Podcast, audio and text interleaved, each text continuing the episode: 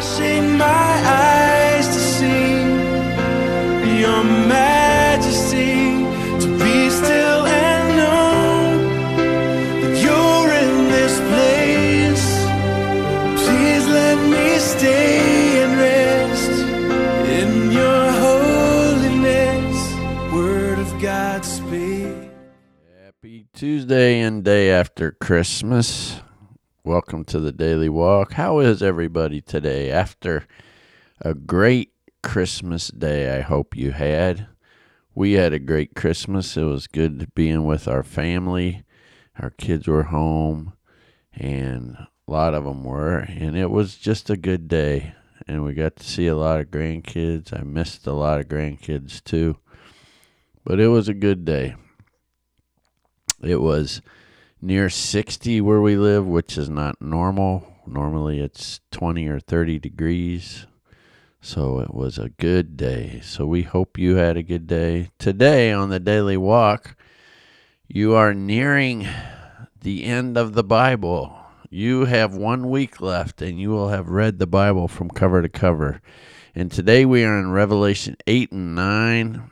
And I hope you're enjoying this. I hope we are discussing it in ways you can comprehend, because a lot of people get freaked out over Revelation and just the whole. And we're taking Revelation fairly topically because we're not trying to delve into it too far uh, because it can, it is deep. It can get real deep, uh, but there is a lot to take from the surface too.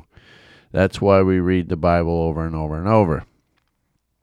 So, today in eight and nine, we, you know, we had just broken the, the six seals. Today we're going to break the seventh seal of the scroll.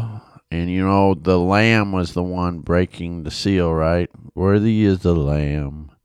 Worthy is the Lamb. Whoa, holy. That's what the twenty-four elders and the four living beings would always sing to him, right?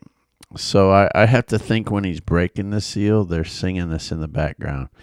You know, I have a friend that when he speaks on his meetings, our Zoom meetings, and a lot of times when he does services, he likes background music. So I think that might be appropriate that they're singing in the background. So the Lamb breaks the seventh seal today. And it says right off the bat, when the Lamb broke the seventh seal, there was silence throughout heaven for about half an hour. Now, there's a lot of things to consider there. A half an hour to us is thirty minutes, right? But remember that we were told that a day is like a thousand years and a year is like a thousand. A year is like a thousand years, and a thousand years is like a year to the Lord. So what's thirty minutes? You know, what's a half an hour to the Lord? That that we can't really put into a perspective that we get, right? Is that our half an hour? I mean, we kind of got to ponder that, right? And I talked about pondering on Chris, Christmas Eve at our church, which is available on YouTube. So, the one thing we want to get from that is this. All of heaven was quiet. And when we are seeking the Lord, we need to seek the Lord in silent reverence. And he sees seven angels. This is John. He sees seven angels stand before God with seven trumpets. Now, seven, seven, seven, seven, seven, seven, right? In Hebrew, seven was considered a sacred symbol. All right? And it was considered perfection. So we will always see a lot of times seven. You know, if you we go back to what Jesus, when Jesus was speaking, they would always say, hey, how many times should I forgive someone? Seven times? And Jesus said, no, seven times seven. Actually, he said seven times seventy. You know, and, and that's the time they said, oh, well, help me get stronger in my faith. You know, it's the one time that they wanted to get stronger in their faith, because forgiveness, people have a hard time forgiving. And so all of heaven gets quiet as they seek the Lord. And so an angel with a gold incense burner came and stood at the altar. And with that gold incense burner was given to him with a mix of prayers of God's people. So all of God's intercessors has the are, their prayers are in heaven, right? They, what's what's so cool is when we pray corporately and we pray for others, God hears them, and they're all there, right? And so there's this mix of all the intercessor prayers and this. Picture this, smoke from the incense, and all of heaven is there, and they're in God's hands, right? And the prayers of God's holy people ascended up to God from the altar where the angel had poured them out. And then the angel filled the incense burner with fire from this altar where all of our prayers have met. And he filled the incense burner with fire from there, so there's fire and coal, and he, you know, embers, so to speak, and he threw it on the earth, and it, thunder and lightning crashed and flashed, and there was a terrible earthquake. What this is representing, that's Revelation eight, verse five, is the absolute judgment of God, that it's coming, that it's coming, all right? When he sees this picture of the angel throwing this uh, these fire and embers down upon the earth from the altar of the prayers of the people, that's the absolute judgment of God coming down upon the earth. And I just think that's really cool how, you know, hey, it's coming. We always talk about it, and I, what is, that's the greatest thing to me. I don't want Joe Schmuckatelli judging me. I only want God to have the final say in me, not someone else, all right? So then the seven angels with the seven trumpets prepare to blow them, right? And they they blow them with significance, right? So they blow these trumpets for reasons. One, to announce God's coming. One's to prepare the warriors of for battle between good and evil, right? And two, or three, to say, all right, it is time. Judgment is upon us, all right? So all this stuff is taking place at the sound of the trumpet. You know, and just think about the greatest thing. That sound of the trumpet says, you know, the finality is here. So here he comes. So we already said, if God is for us, who can be against us? So if we know that the trumpet's coming, and here he comes, and we know that the battle's beginning, right? Then, and we know that if God is for us, who can be against us? Then we know that if we are believers in Jesus Christ, then war on, boys, because we know who wins, right? We know. And I watched one time uh, two schools battle for uh, a regional championship. This is so cool because this, this just came to me, and I'm sitting in the bleachers. It was a volleyball championship, and I didn't know much about, I mean, I really don't know a lot about volleyball. My wife was a D one recruit for volleyball, was a captain of her volleyball squad, and she knows a lot, but I don't know much. And uh, one of the schools was called the Blue Devils, and the other one was called the Tribe of Judah. And I'm just thinking, you know, and the Tribe of Judah got behind to the Blue Devils, and they were actually the one seed. And I'm just thinking, wait a minute, we got literally the lion versus the devil. We got good versus evil, I mean, metaphorically speaking. And I'm like, wait a minute. Good can't lose to evil. And I already know the lamb wins. There's no way the tribe of Judah can lose to devils. And I'm just kind of chuckling about that, but I'm just thinking, no, this can't happen. And after the story ended, the tribe of Judah did win that championship, but it was just like, and I know they're culturally well. He's in a worship team that uh, my daughter was in, and I helped with some stuff. And I, I just told him, I said, you know, I was sitting in the in the stands, and all I could think was, the lamb wins. And he looked at me, and he just smiled. And I said, I mean, look at look what the circumstances are. You got the Lion of Judah playing Blue Devils. And I'm like, the lamb wins. And he just smiled.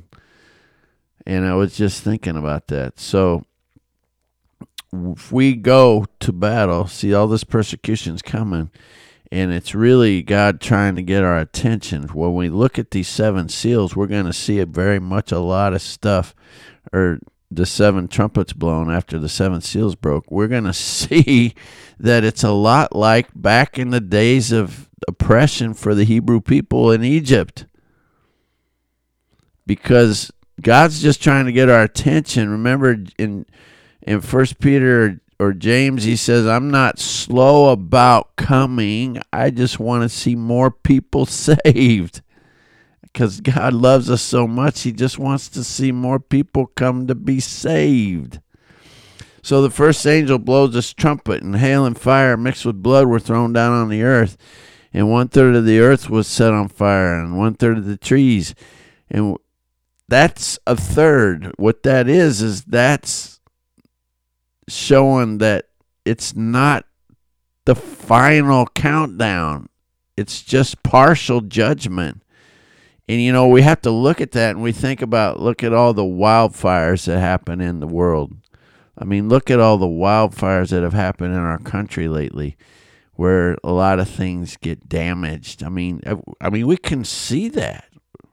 Is that God throwing it down on us? Probably not.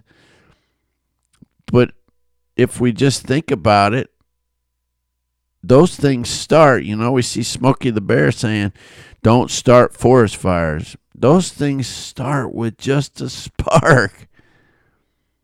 And yet people still get careless. And we're doing things. And we see firefighters, you know, uh, those jumpers, what it, I don't even know what they call them. I, I should pay better attention. But, you know, the, the firefighters that go out into the to the wilderness and fight fires for the forest fires, you know, we lose those guys.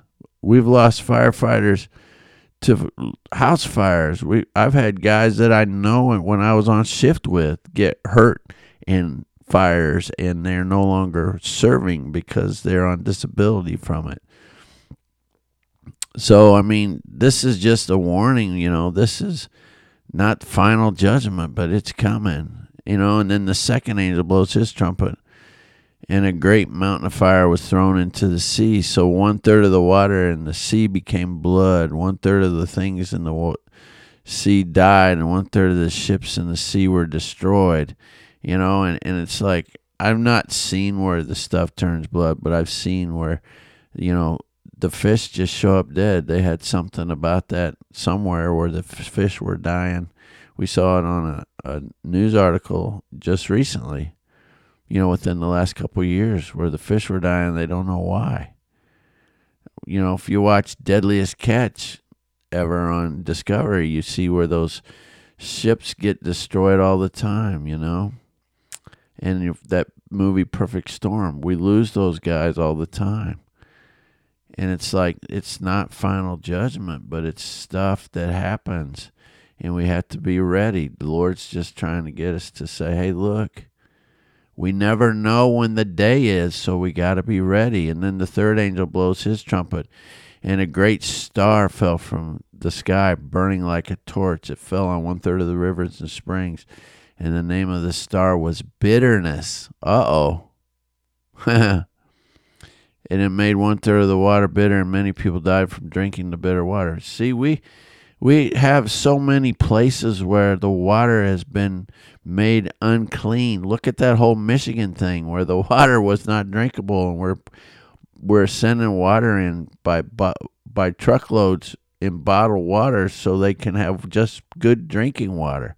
You know, we have local schools that they can't drink the water because it's got lead in it and they can't drink it. So this stuff, I mean, we look at this and we think, oh, it's so apocalyptic, but it's not. It's happening. And it we're it's the Lord just trying to get our attention. He's not it's not final judgment. It's just like, look, you guys have turned from me, so I have allowed you to get your way. This goes back to prophecy in Isaiah and Jeremiah. This is just the Lord saying, you you have the will of yourself. You have your freedom of choice. This is free will enacted. And when free will enacted without the Lord is in it, this, these things happen. And we always want to blame God, but the fact is, it's the repercussion of our own choices. And so he's just kind of revealing it all here through this revelation to John. Look what happens. And so, you know, don't shoot the messenger.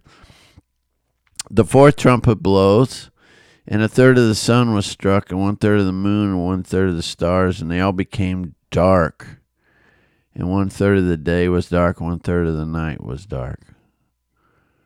Oh, you know, I mean, think about, especially, you know, I always think of nine eleven, which I've already alluded to, but think about Jerusalem and Gaza, Israel and Gaza right now, and Philistine. You know, those people are going through it. They're living it right now. And that's really, in their mind and in the Bible, that's God's chosen people. And, you know, the sun and the moon and the stars, you can't see them half the time because they're shelling each other, you know, and it's happening. So here's what's interesting. It says, then John sees and heard a large single eagle crying loudly as it flew through the air. All right.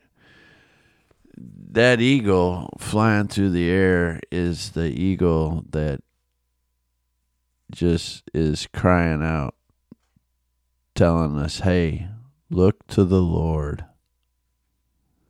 Look to the Lord. He's the eagle, you know, that gives us hope. He's the eagle that says, there's still time. He's the eagle that says, there's more calamity coming, but if you look to the Lord and make him Lord of your life, things can get better. And so, and you'll persevere bigger than anything. So the fifth angel blows his trumpet in chapter nine. And he's, John sees a star falling from heaven. And that star falling from heaven, that doesn't necessarily mean falling like a bad thing, because he's given the key to open the bottomless pit. All right? We know the bottomless pit is hell, right? So he's not going to give a key to a bad guy. So we don't know if the star is an angel sent, you know, like uh, the Archangel Michael is his warrior, or it could have been Christ even, who went down and was given that power. But he describes it like that. And when he opened it, the bottomless pit, you know, it's got smoke coming out of it. And uh, it was like a huge furnace. That's how it's described. And then these locusts come out. Now, here's what's interesting. The whole, the locusts are told not to harm the grass or plants or trees, which, you know, is what locusts usually do, but only harmed the people who did not have the seal of God on their foreheads. Now, remember, a couple chapters ago, we talked about the seal. God wanted to place the seal on his people. And this was the seal, you know, it gave a number, one hundred forty-four thousand, but really it was in people in completeness, the completeness of God's people. Excuse me. So if we look at that,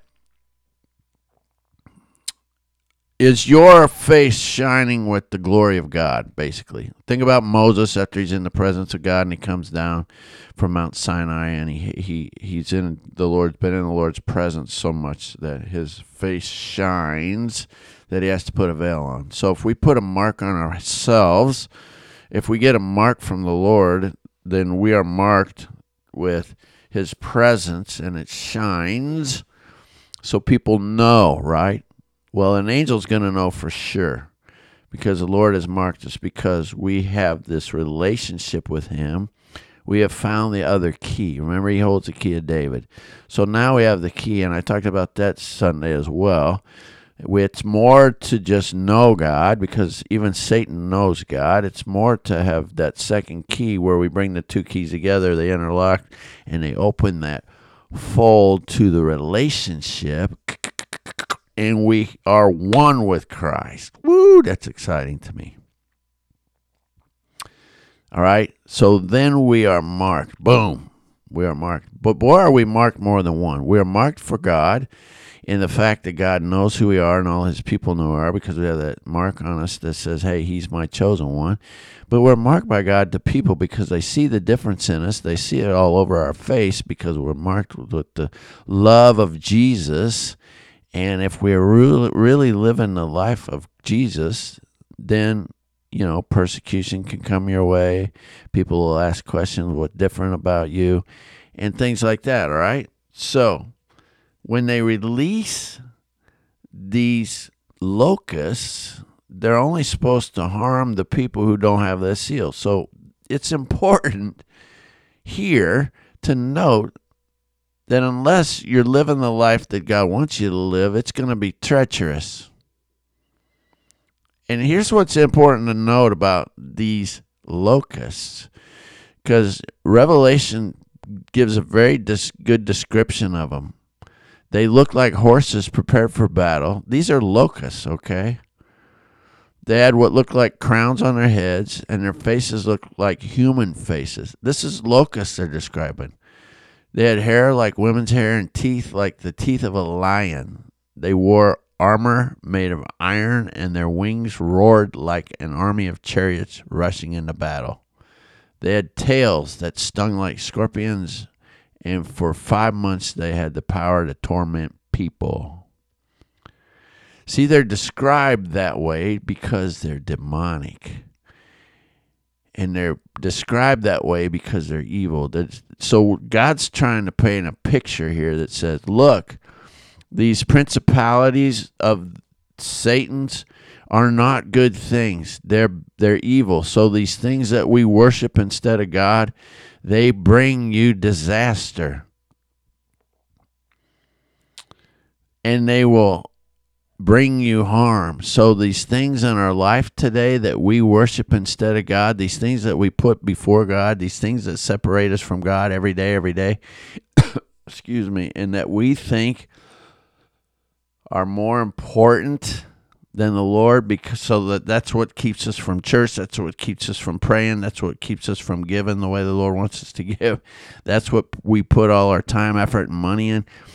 Those things are demonic, and that's how they're that's how they're described here in this section, Revelation nine, verses seven through ten. And if we could think of that stuff as how God sees it, then maybe we would come into a right relationship with him. Because their king is the angel from the bottomless pit. Uh-oh. Angel? You say angel from the bottomless pit? Yes. Satan himself was a fallen angel that did disobeyed God, and God kicks him out of heaven. and that is in the Bible. I found it going through it, and I highlighted it. I, I think we're going to get that out of here eventually. And his name in Hebrew is Abaddon, and in Greek, Apollyon, the destroyer. The first terror is past, but look, two more terrors are coming. All right? That's the fifth trumpet. He is Satan. That's the king of this world. And Jesus said, if you're a friend of this world, you're no friend of mine. If you love this world, you can't love me. He said that. And then he shows John this description of, you know, the idols we have in this world, these demonic things that come. They are demonic. They they they take the place of me. And all they want to do, remember John ten ten, written by the same guy. The thief comes to steal, kill, and destroy.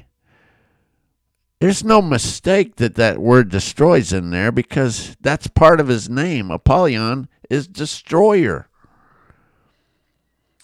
And he's what's plaguing us right here. Remember, one of the plagues back in the day of Pharaoh and the people against the Hebrews and the Egyptians was locusts.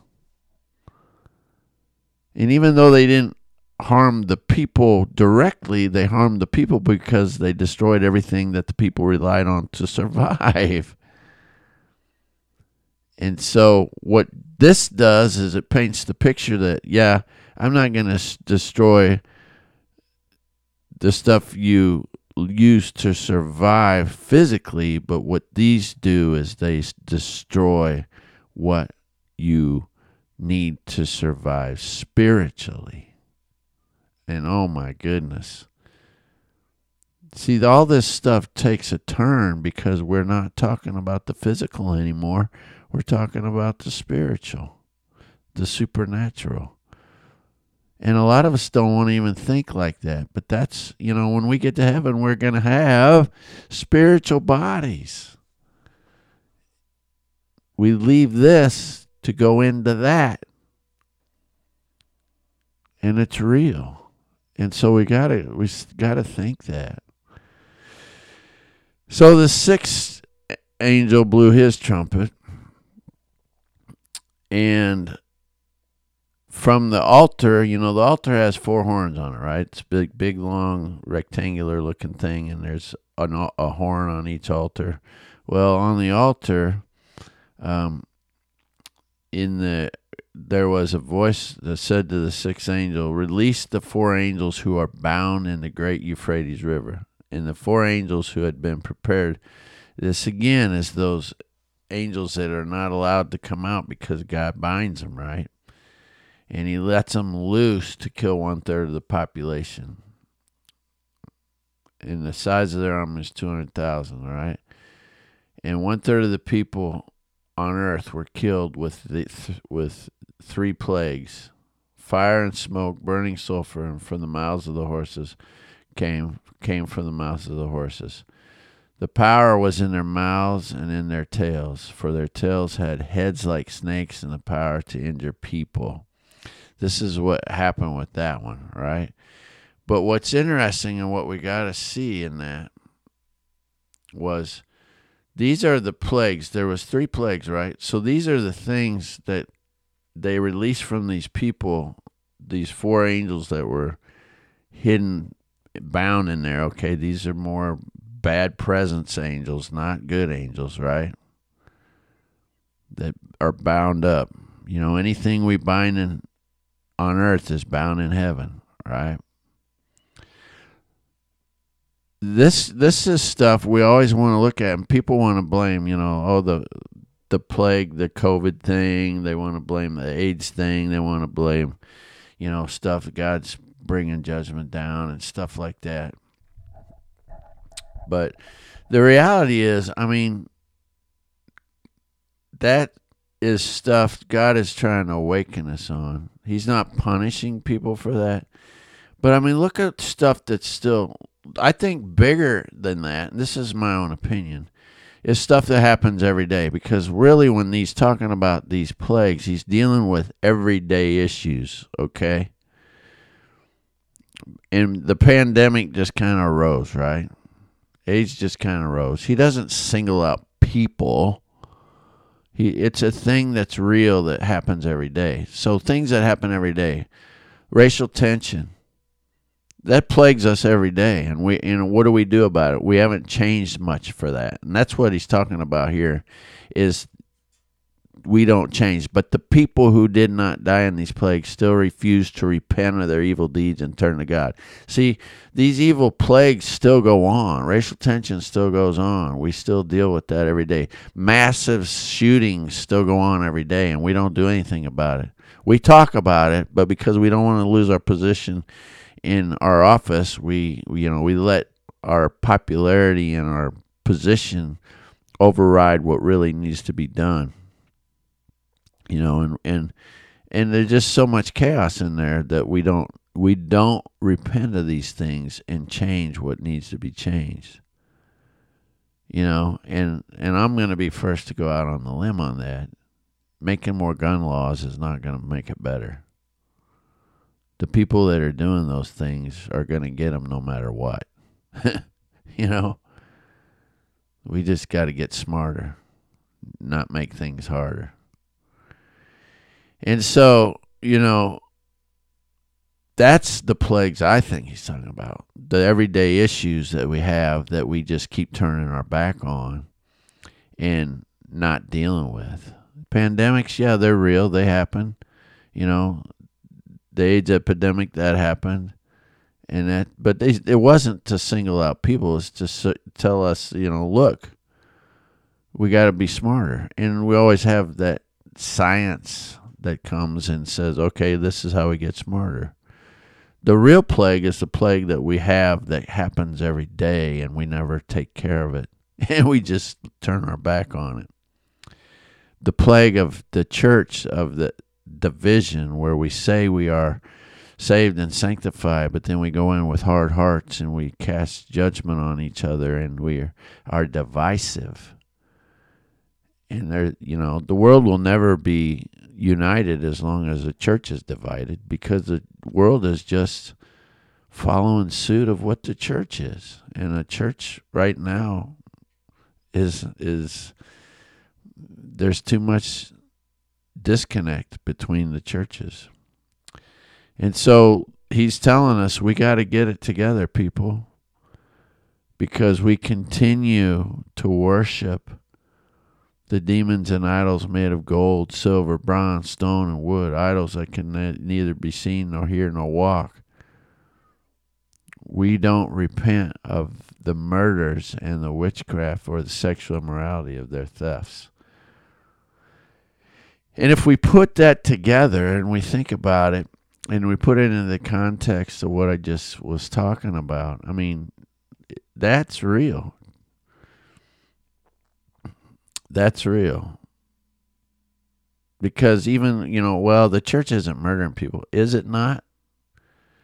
Think of the lives destroyed because people get church hurt and they leave the church and never come back, and now they won't even give God a chance because the church did something. That's their eternity we're talking about. You know, and the mass shootings is just, that's without said. But and in, in the racial tension, I mean, come on. That there's been a ton of life loss in that. And it's all because of the things we want to watch, you know, the sexual immorality. We see that fall all the time.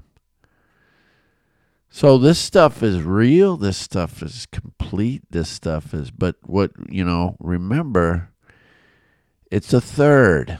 So the final judgment isn't come yet. That's why it's bits and pieces. That's why we see, you know, what Jesus said in Matthew twenty-four is one will be taken, another one left. So some will be taken, some will be left, right? If we just amp that up a little.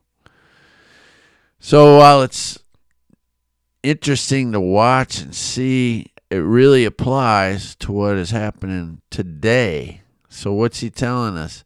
You got to have that mark. Well, how do I get the mark?